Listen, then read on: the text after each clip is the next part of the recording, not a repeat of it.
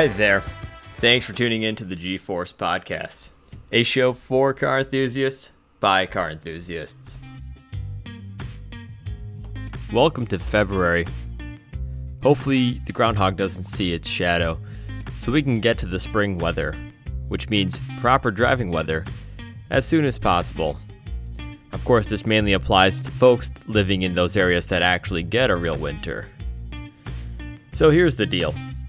I know this is quite late into the winter season for many, but given that there is a risk of having an extended winter if the groundhog sees its shadow, and also with the fact that the East Coast is supposed to be dealing with tons of snow early this week, I thought it would be a good idea for me to chime in about what I think are key items to have on a winter car, as well as some nice to haves. Now, I should clarify I actually do have at least a little bit of winter and snow driving experience, having spent multiple winter seasons navigating icy, snowy, slushy roads. I've also had a few hiccups while driving in this weather, so hopefully I can share some lessons that I've learned. Now, when it comes to winter driving, there are two key areas to focus on the driver and the car. Personally, I think the driver is the most important part even though the car does most of the interacting with the winter roads. Here's my logic. You can put a winter driving idiot into the best winter prep car, and I bet they'd still figure out a way to end up in the ditch on the side of the road or crashing through several mailboxes. As a driver navigating winter roads, which in this case we'll define as either having snow, ice, or slush, the most important thing you can do as a driver is to be patient and not rush. Ice and snow make driving surfaces slick, and as a result, sudden changes in steering or throttle don't really work. Relax, take your time, go slowly, and leave space behind the car in front. Tied to this, don't panic while driving. Again, sudden changes to acceleration or steering rarely help and can often lead to disastrous results. Also, make sure to brake early and with less force. Brakes are more likely to lock up. This is when the wheels stop spinning. They're more likely to lock up again in these slick conditions with too much brake pressure. Now, related to patience, make sure to budget more time for driving and for car prep on all of your journeys.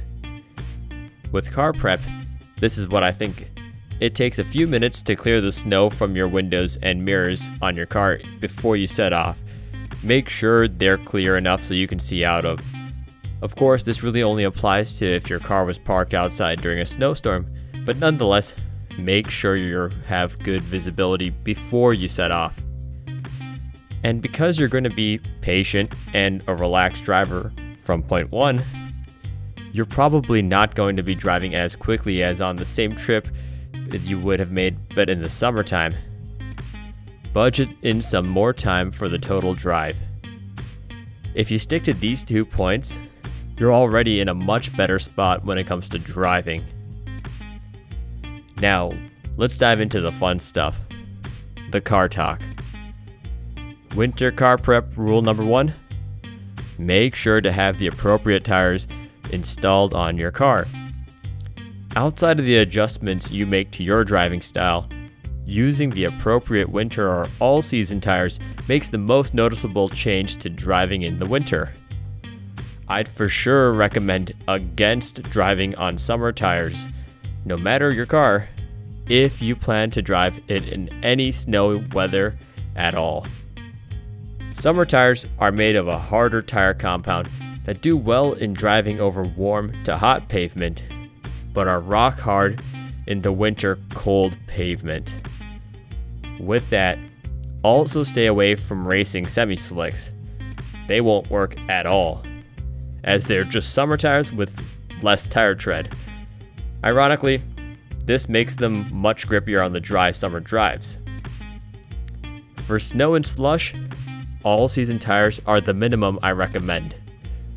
They're made of a softer tire compound than the summer tires, and have a tread designed for wicking away condensation from the road. The best tires for winter, though, are winter tires, as the name implies. They're made of the softest tire compound of the three, so they can grip cold, snowy roads much better.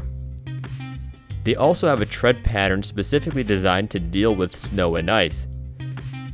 While winter tires are the best in winter, they do wear out quickly in the summer, so therefore you do want to swap them out for uh, an all season or summer tire when it comes to summer.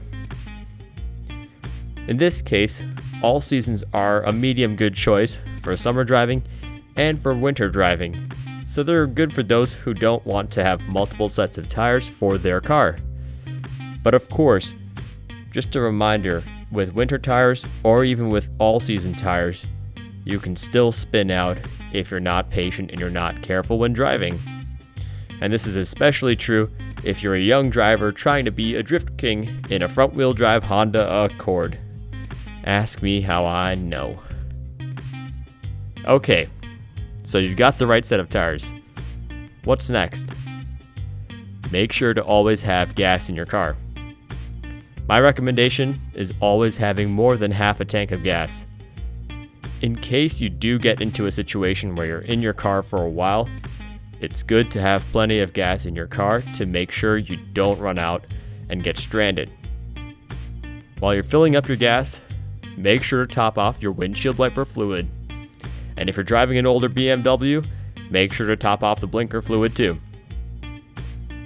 Final necessity keep winter gear in your car. That includes a brush to wipe off the snow from your car when you park it outside. Make sure to also wipe off the snow from your hood, your roof, and the trunk before you set off. If it flies off your car, it can smash through the windshield of someone else's car, and that's a terrible thing to have happen. Also, keep jumper cables in your car. These should always be in your car, regardless of the time of the year, so they should just stay there.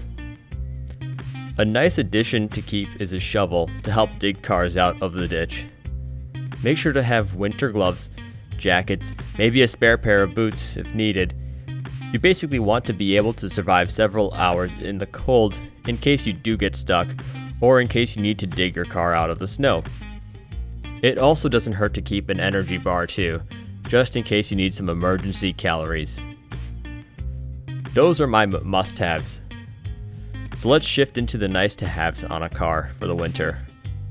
First up, a manual transmission. Why? Because save the manuals. And, of course, because race car. But actually, with the manual, you have a bit more control over how the power gets sent to your wheels. Being able to have control over which gear you're in can really help maintain traction in slippery conditions. The next thing I'd like to have is a four wheel drive or all wheel drive car. Contrary to popular belief, this is definitely not a necessity, nor is it the most important thing for a winter car. A front wheel drive or even a rear wheel drive car with snow tires will work fine. The all wheel drive system does help though in stickier, messier situations. And also, the most successful rally cars have four wheel drive, so race car yo. Another nice to have would be a car that's not super low to the ground. Part of it is I don't want to be a snowplow. But more importantly, I want to be able to fit snow chains on the car for those trips up the mountains. Final want? A good heating system. Maybe this should be a necessity? Anyway, these final two wants write out the idea of me nailing a Lamborghini Murcielago in the winter. Because that was definitely the obvious choice otherwise. If I put all this together, this is my perfect winter machine. A patient driver, me, who budgets plenty of time to drive. Behind the wheel of a car with winter tires, a full tank of gas, and wiper fluid, and a windshield scraper and shovel in the back. The car? A 2004 Porsche 996 Turbo S with the 1 inch lift kit. Yup, it's not an off the shelf solution, but rather a 17 year old sports car with aftermarket rally inspired suspension. Anyway, back to reality. These are my tips and tricks for driving in the winter. What am I missing? Any other advice you want to share with the G Force community? Let us know on Twitter at G Force Podcast.